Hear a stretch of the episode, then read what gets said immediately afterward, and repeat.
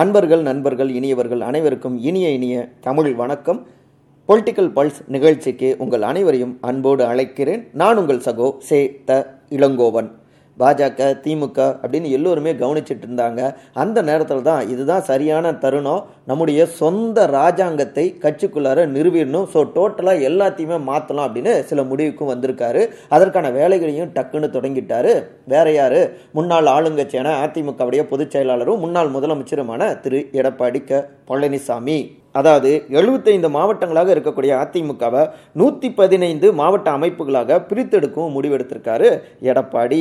ரெண்டு சட்டமன்ற தொகுதிக்கு ஒரு மாவட்ட செயலாளர் அப்படின்னு அதிகார பரவலை கொண்டு வரலாம் அப்படின்னு திட்டமிட்டிருக்காரு. இப்படி அதிகார பரவல் கொண்டு வருவதன் மூலமாக ஒரே மாவட்டத்துக்குள்ளார ஒரு தனி தர்பார் நடத்திட்டு இருக்கக்கூடிய மாவட்ட செயலாளர்கள் சீனியர்களுடைய ராஜாங்கத்துக்கு ஒரு செக் வச்ச மாதிரியும் இருக்கும். இன்னொரு பக்கம் புதியவர்களுக்கு இளைஞர்களுக்கு வாய்ப்புகள் கொடுத்தா அவங்க இன்னும் ஆக்டிவாக வேலை பார்ப்பாங்க. அதன் மூலமாக பட்டி தொட்டி எங்கும் அதிமுகவை இன்னும் கொண்டு போக முடியும். ஸோ ரெண்டாயிரத்தி இருபத்தி நான்கு இல்லைனாலும் ரெண்டாயிரத்தி இருபத்தி ஆறு சட்டமன்ற தேர்தலில் மீண்டும் ஆட்சி பொறுப்புக்கு வரலாம் அப்படிங்கிறது தான் எடப்பாடியுடைய கணக்காக இருந்துட்டு இருக்குங்க இதை ஒட்டி உள்ளுக்குள்ளார தீவிரமான ஆலோசனைலாம் போயிட்டு இருந்தது குறிப்பாக பல்வேறு சீனியர் மாவட்ட செயலாளர்களும் சில முன்னாள் அமைச்சர்களும் ஏங்க ரெண்டு தொகுதிக்கு ஒரு மாவட்டம் அப்படின்னா நாங்களாம் ஏற்றுக்க முடியாதுங்கிற ரீதியில் எதிர்ப்பது காமிச்சிருக்காங்க. அதற்கு எடப்பாடி அவரோ ஏங்க விடுதலை சிறுத்தைகள் கட்சியிலேயே நூற்றி நாற்பத்தி நான்கு மாவட்டங்கள் வந்துட்டு பிரிக்கப்பட்டிருக்கு. அப்படி இருக்க நம்ம எத்தனை ஆண்டுகள் ஆட்சி பொறுப்பில் இருந்திருக்கோம்? நம்ம வந்துட்டு இன்னும் எழுபத்தஞ்சிலேயே பயணிக்கிறது எந்த வகையில் சரி புதுசாக மாவட்ட செயலாளர்களை கொண்டு வந்தோம்னா இன்னும் சூப்பராக நம்ம வேலை பார்க்க முடியும்.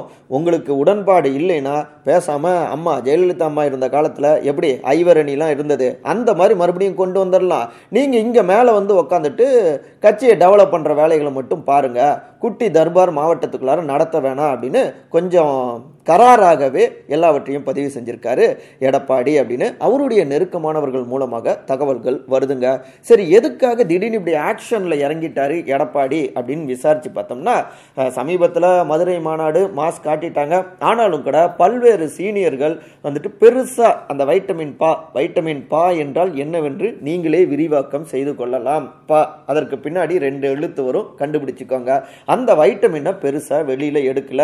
ஒரு சில சீனியர்கள் முன் முன்னாள் அமைச்சர்கள் மட்டும்தான் பெரிய அளவில் அந்த ரோஸ் கலரில் இருக்கக்கூடிய அந்த தாள்கள் தெரியும் இல்லையா அந்த வைட்டமின் பாவை பெருசாக எடுத்திருக்காங்க. பலர் வந்துட்டு ஒழுங்காக வேலை செய்யல.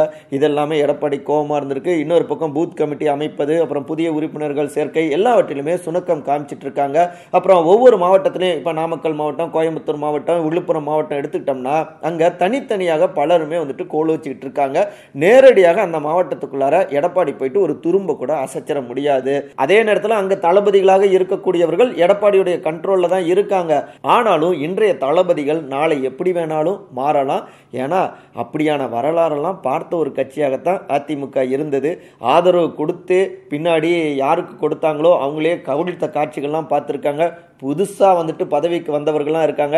இதெல்லாம் எடப்பாடியுடைய கண்ணு முன்னாடி வந்து போகும் இல்லையா தன்னுடைய நாற்காலியை வேற யாரும் கவிழ்த்து விடக்கூடாது இல்லையா? ஸோ எல்லா மாவட்டங்களையும் நேரடியாக கண்காணிப்புக்குள்ளார கொண்டு வரணும்னா அதிகார பரவலை ஏற்படுத்தினால் அவங்களுக்கு இடையே ஒரு போட்டி உருவாகும். ரெண்டு தரப்புமே அங்கே இருக்கக்கூடிய ஒட்டுமொத்தமான மாவட்ட தரப்புமே நம்மகிட்ட தான் வந்துட்டு எல்லா பஞ்சாயத்துகளையும் கொட்டுவாங்க. அதன் மூலமாக அம்மாவை போல ஒரு தனி தலைமையாக தன்னை நிரூபிக்கொள்ள முடியும் அப்படிங்கிறது தான் எடப்பாடி அவருடைய ஒரு கணக்காக இருந்துட்டு இருக்குங்க.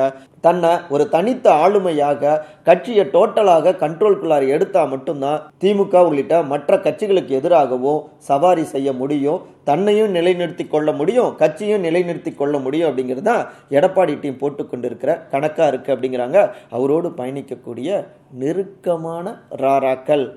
வேற யாரும் இல்லைங்க. ரத்தத்தின் ரத்தங்கள் தாங்க. பல கணக்கு போட்டு குதிரையை ஓட்டுறாங்க. பார்ப்போம். அந்த குதிரை அவங்களுக்கு வெற்றியை கொடுக்குதான்னு. நாளை சந்திப்போமா?